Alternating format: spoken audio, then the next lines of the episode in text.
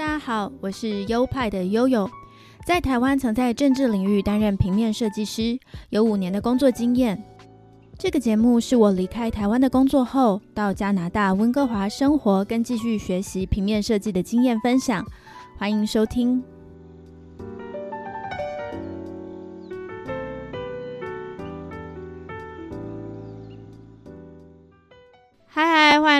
到优派 Podcast EP 六十三，我是优派的悠悠。大家好，我是优派的 Leo，阔别了两个星期，好期待今天可以跟大家一起共度这未来这十几二十分钟。好，呃，就是在七月底，其实应该就是上上礼拜的时候，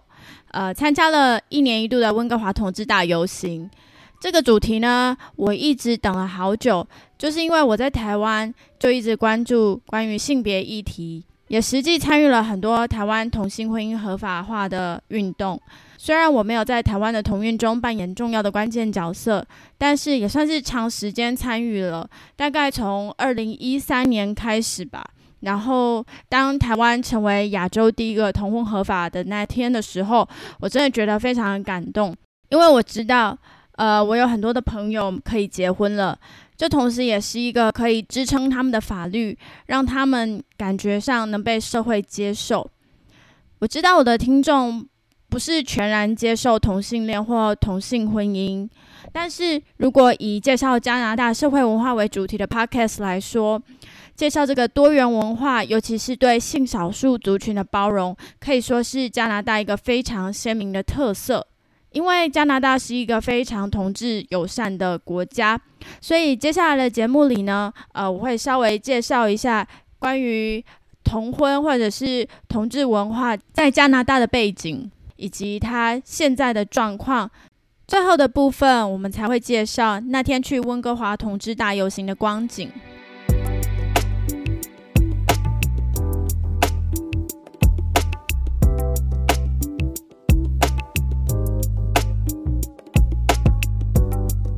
加拿大是。二零零五年，同志婚姻合法化的，这包括法律上的意义，像是同志家庭可以一起报税啊，可以继承财产，可以领养小孩等等，都跟异性夫妇的家庭是一样的权利。也因为这样，如果你看加拿大的官方文件，如果需要选择性别或是婚姻状态，都会有多元的选择。比如说，性别除了男女外，通常都会有其他这样的选项，给那些性别认同跟自己生理性别不同的人，能有更贴切他们的选择。相同的，通常官方文件会使用伴侣 （partner） 这个字来取代丈夫或者是妻子。只要是比较正式的地方，大家用词都会比较政治正确一点，像是用伴侣来称呼对方的另一半。可以从很多细节看到，加拿大社会对性别议题处理的相当谨慎小心。像是我刚入学的时候，校方有特别寄信问我们喜欢被称呼怎样的代名词，就是 pronoun。这是一个跟性别有关的运动，pronoun 这个运动最近在英语系国家很红，因为英语系国家称男性的代名词是 he 或者是 him，女性的代名词则是 she 或者是 her。可是，在进步国家的思维，我刚才有稍微提过，性别已经不是二元的观念，不是像我们传统认为的，不是男就是女，就是现在新的概念是说，性别不该只是二元的选择。因此呢，这个 pronoun 运动呢，提供了 they 跟 them 这个代名词做选择。你觉得自己不是男也不是女的话，可以让大家用。They 或是 them 来称呼你。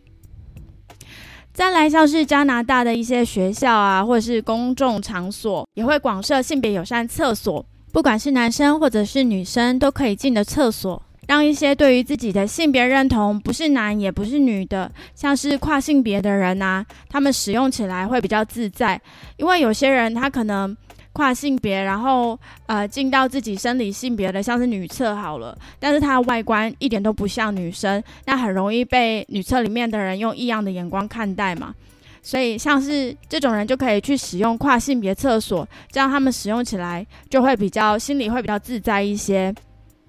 但这在台湾呢，有些人是感到这是很争议的一件事。呃，说如果有跨性别厕所，男生女生都可以进去，那是不是会容易被装针孔偷拍啊，或是引发各种犯罪等等？但是我记得我们国小的时候使用的厕所其实都是男女共用的哦，就是像一边。一排的小便池，然后另一边是一间一间的蹲式厕所。那我们常常小时候进去上厕所的时候，也都会看到男老师就是面对墙壁在 在小便啊，所以就很奇怪。那时候就也没有人说什么，为什么现在说要做这种性别友善的厕所，男女都可以进去的厕所，就会受到非议呢？所以这个也是我们需要思考一下的。那说到性别友善厕所呢，就要请性别友善厕所的爱用者 Leo 来分享一下，因为他说他的公司也有这样的性别友善厕所，而且他非常的喜欢使用。呃，谢谢那个悠悠给我安排了这样一个不错的一个绰号。呃，怎么说呢？我确实蛮喜欢呃使用这一个性别友善厕所的原因有蛮多的，我就慢慢的一个个跟大家去分享。首先，其一的话是。这样的厕所的话，一般是独立套间。那在里面用厕的时候呢，感觉整个过程会更加的自由。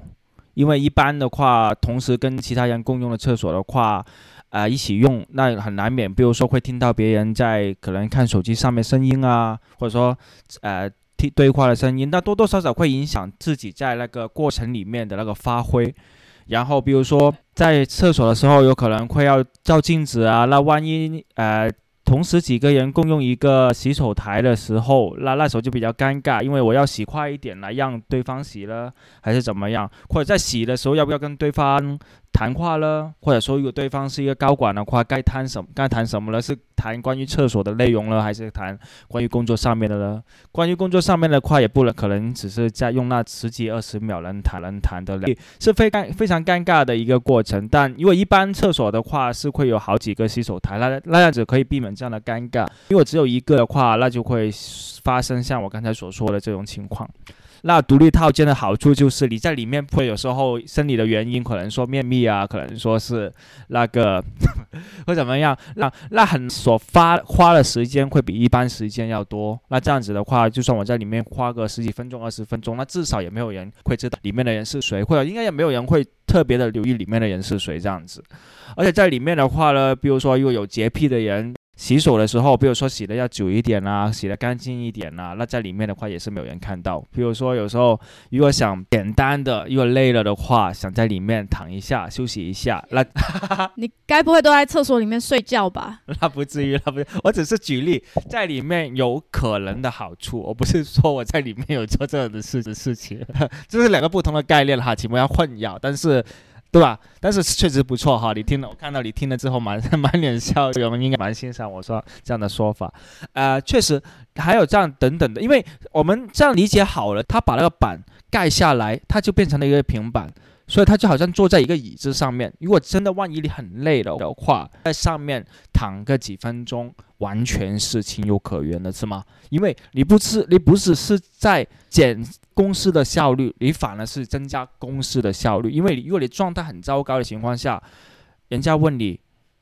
十十问九不会，那可能那样的工作效率可能还不如你。躺个几分钟，那样的精神状态来得好。好，首先不是说我哈哈，不是说我。然后在里面的好处呢，我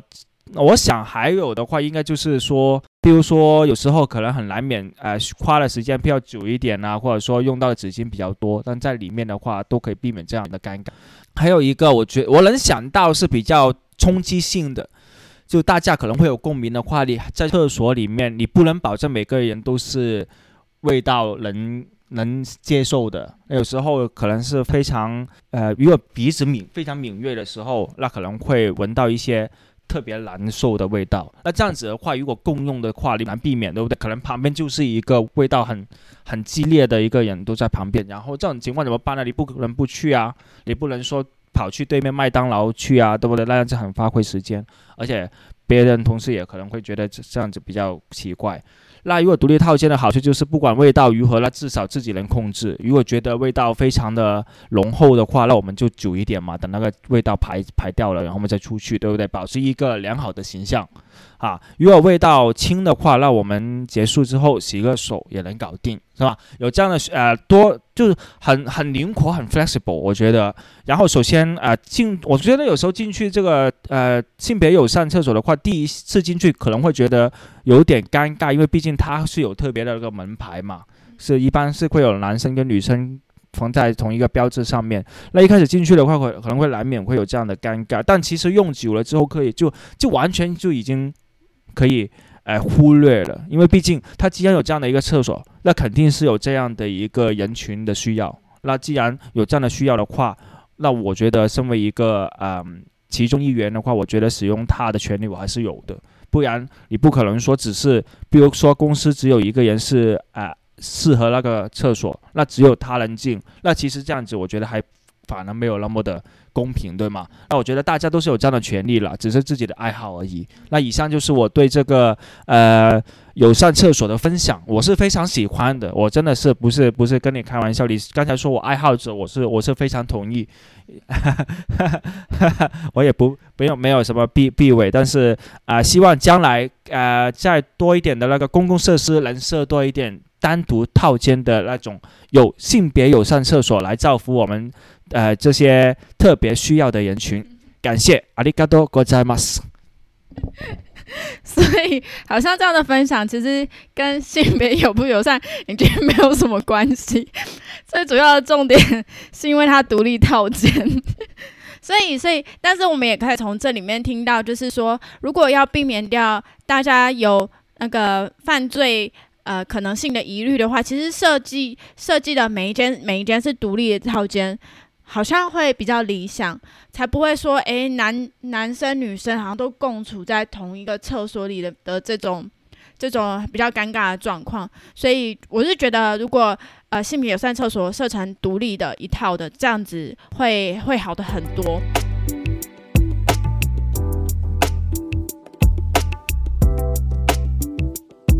温哥华从六月开始呢，就一直有热闹的同志社群的活动哦。因为六月是同志月嘛，呃，推到就是美国一开始的那个十强运动开始啊，所以六月份对同志来说是一个很重要的月份。于是就把这个月呢设为同志骄傲月。所以，不管是校园、商店，或者是 shopping mall 啊，或者是一些企业大楼等等，都会在六月的时候挂上彩虹旗或标语，纷纷来支持性少数族群。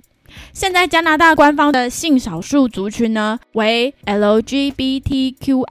族群。那这么长的一个名字，每一个英文字母都代表了一个族群。LGBTQIA 就依序包括了女同志、男同志。双性恋、跨性别、酷儿，酷儿是指不是异性恋或不是顺性别的人们。接着还有双性人、无性恋等等等。这一个每一个名词要去探究、要定义啊，其实都有蛮深的学问。那因为我也不是这个专业，所以我大概是这样叙述一下哦。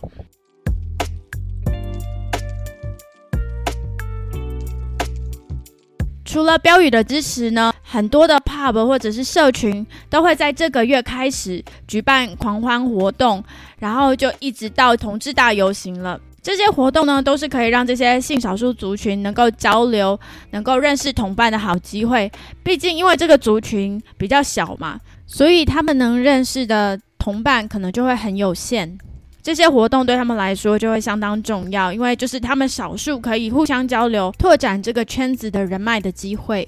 温哥华市区还有一条叫 davi Street 的街，D A V I E DAVI。Leo 知道我很关心性别议题，所以还特别带我去看过那条街。那条街及附近的区域呢，非常展现了 LGBTQIA 文化的街，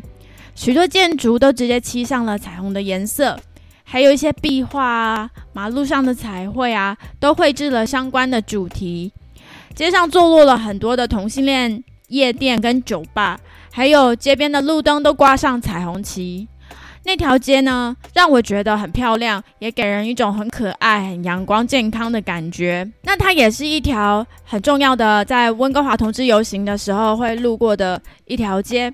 所以接着我们要来说那天我们参与同志游行的光景喽。我觉得那个是一个很可爱也很特别的经验。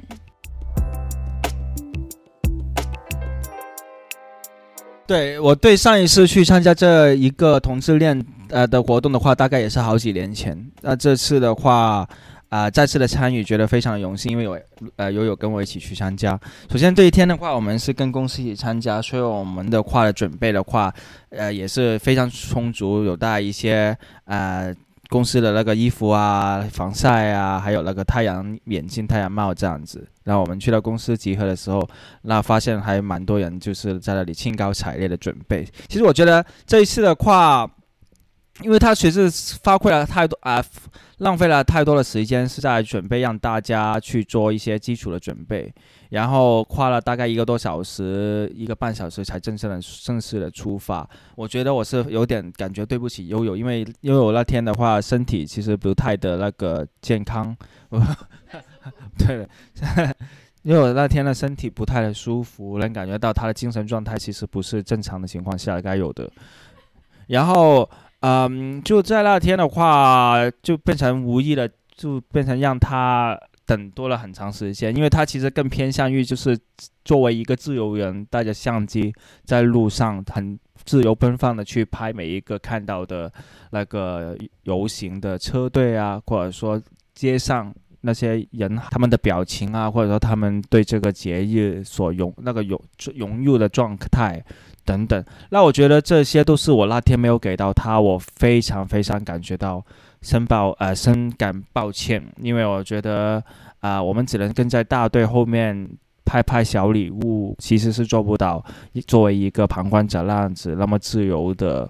那个参与啊。我在这里的这次活动的话，我们能看得到是真的是非常的多的人。而且虽然也不是说每一个过来观课的都是是同性恋，有很多都是以家庭啊，因为他刚好是周末，可能是啊家庭啊过来参加一下活动，开心一下，然后晚点可能去吃点东西这样子，能感觉到他们是非常的融入这个气氛的，可能这就是一直在加拿大都会很固定的一一度的节日，所以大家也会很那个重视。嗯，但是我从那个游行的过程里面，能逐渐感觉到悠悠的心已经离开了我们，呃，就是能感觉到他已经感觉到疲倦，可能是因为当时的环境下能给到我们的那个有很多局限，只能跟着大队。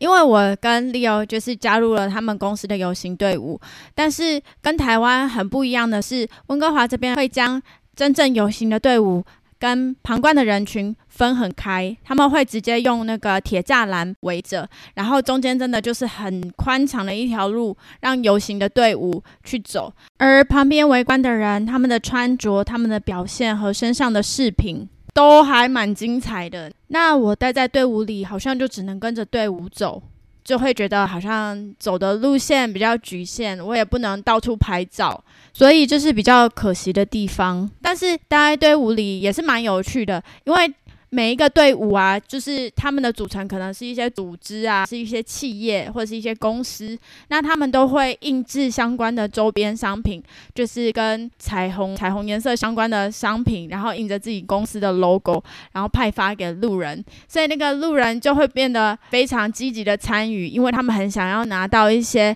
各个企业或是公司的小礼物。因为那那时候派礼物的时候，我感觉好像自己多多少少好像有一点那个那个慈善家的感觉，因为大家都会很很踊跃去伸手说啊，我想要这个给我好吗？就感觉好像人生又进入了另外一次高峰这样子，然后就逐渐把拍一些小礼物啊，拍一些。东西呀，给大家能看感觉到他家都是为了那些小礼物而来跟我打招呼的，这也是正常啦。毕竟以前有个古学家说过：“楼层终究误少年。”啊。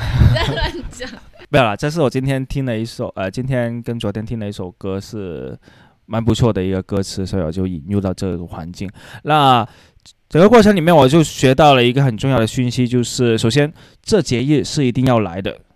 因为他能啊更好的了解到这个文化，这一个潘小树嘛的一个呃活动，然后又同时总结出，就是以后的话不能带悠悠去跟公司，呃，这样同时参与这个活动，一定要作为一个自由人的身份来参与这个活动，不然的话就会失去了很多啊走来走去，然后或者说去拍照片拿素材的机会。那这样子的话，我觉得总结下来的话，这一天还是很愉快的。虽然我们没有一直。啊，把整个活动参与下来，但是如果有机会再去参加的话，我相信下一次我们会更加，而且更好的会去呃融入到这个节日。阿里嘎多，各位马斯。那我自己呢，就是可以跟台湾参与过的经验做个比较。首先，在台湾参与的自由度真的比较高，就是如果我像是我那时候是跟公司一起去游行，但是我可以中离耶，随便要走就走，没有人会管我。但在这边真的是会比较严谨的，呃，分隔出游行队伍以及路人，所以自由度可能没有那么高，尤其是参与在那个队伍之中的。再来，我会觉得在台湾参与的人可能是比较关心社会议题，或者是比较年轻人为主。但是像在加拿大这里，真的是一个全民的盛会，有男女老少，老就包包括那种真的是阿公阿妈白发苍苍的，然后少真的就是那种像是幼儿。被爸爸妈妈带来看的，我觉得这其实对小孩也是一个蛮好的教育机会，就是你应该打开眼睛去看看这世界上各种不同人的样子。然后在热闹程度上面，我觉得温哥华的这个同志大游行真的是非常热闹，而且非常缤纷，而且不管是游行队伍或者是路人。大家的打扮哇，都好厉害哦！你看到很多穿的很辣的，不管是男生女生都穿的，因为是夏天嘛，所以可能就是小背心，或是甚至有穿内衣就在路上走来走去。然后还有全裸的啊，没有没有全裸，是上空或是下空的都有。然后他们有的会自己带一些道具，那有的会买各种周边来装饰自己，像是身上披着彩虹旗啊，或是头上插着彩旗啊，或是在脸上画彩虹的六色啊等等的打扮的缤纷。然后有些游行队伍会发那个彩色的珠珠串、彩色珠串的项链，所以很多人就是会挂着一串一串一串，哇，每个人看起来都好热闹、好缤纷。然后还有在游行队伍中啊，那些花车也真的是表演的非常精彩。尤其温哥华这边，他们的那个扮装文化相当兴盛。在台湾，可能你一趟走下来，可能就是看到几个少数的呃女扮男装的那种 drag queen，但是在这里就是会有一卡车一卡车站在花车上的。走在路上的也有，就是那个他们扮装的 drag queen 很多，然后甚至还有一些 drag king，就是呃女扮男装的那种。然后，然后他们也都很有才艺哦，比如说他们会跳一些街舞啊，或是钢管舞等等，会到最后的舞台上表演。所以那个感觉真的是很嗨很嗨，就整天都是沉浸在这样子非常呃热闹的气氛氛围。之中，甚至就是到活动结束后，可能活动结束是晚上大概五点钟钟左右，我们我们是没有待到最后，我们就是大概看下，就因为我身体不舒服离开了。但是我后来有追踪他们 IG，就是他们在晚上会会在夜店里继续去狂欢这样子，所以真的对同志朋友们来说，这就是一个会是一个很难忘的一天这样子。哦，当天还有一个很感动的地方，就是我有看到。几乎每一台公车，他们都在他们的后照镜绑了一条小小的彩虹彩带，来表示对这个活动的支持。然后，当我们在游行的时候，有一些路人摇下车窗，然后对我们大喊说：“你们很美，而 You are so beautiful。”这样子，所以我觉得也感觉到很多温哥华市民对这个游行的支持。我知道这一集的内容可能稍微敏感，会让一些听众觉得不舒服。但是换另外一方面想，其实也有很多这样子的性少数族群，他们生来可能就不是自己决定的。像是我有朋友曾经跟我说，如果可以选择，谁想要当 gay 啊？就是因为。他们的选择会相对的少数，而且他们在社会里相对是会比较辛苦的生活着，因为他们是性少数，可能他们在社会里就更需要大家的包容跟理解。所以我觉得，其实呃，不管是怎么样的立场，其实我们都可以退一步的尊重。然后相互磨合，社会才会这样变得更融洽、更和谐。那在同时，我们也可以看看其他国家，像是加拿大，他们是怎么做的。其实我觉得加拿大的表现已经很不错了，因为我觉得同志文化在这里算是相当可见光了，就不用躲躲藏藏这样子。那台湾也很棒，台湾也是呃，相对其他国家、亚洲国家来说，是一个比较包容的地方。我说的不只是呃，在同性恋这一块，在族群群或者是在各种学历背景等等的，我觉得台湾有做到相对其他国家比较包容了。当然，我们都还是希望一切可以往更好的地方发展，然后每个人都可以在社会上是自由自在的这样子。好的，那我们今天的介绍节目就到这边喽，希望你们会喜欢。喜欢的话也欢迎分享给你们的亲朋好友们。另外，本节目有赞助的机制，赞助的连接呢就在每一集的节目说明里面哦。最后，最后，本节目有官方的 IG 账号，IG 账号是优派底线 Studio，拼法是 Y O P I E 底线 S T U D I O。呃，像这些活动啊，如果有一些照片的话，我都会发在官方的 IG 上面，或者是临时有一些异动，像是上一周突然停止更新，我也都有在上面做公告。所以如果有相关的消息，都可以上我们的官方 IG 查看。好的，那就在这里向大家说再见喽，我们下周再见，拜拜。谢谢大家的支持，拜拜。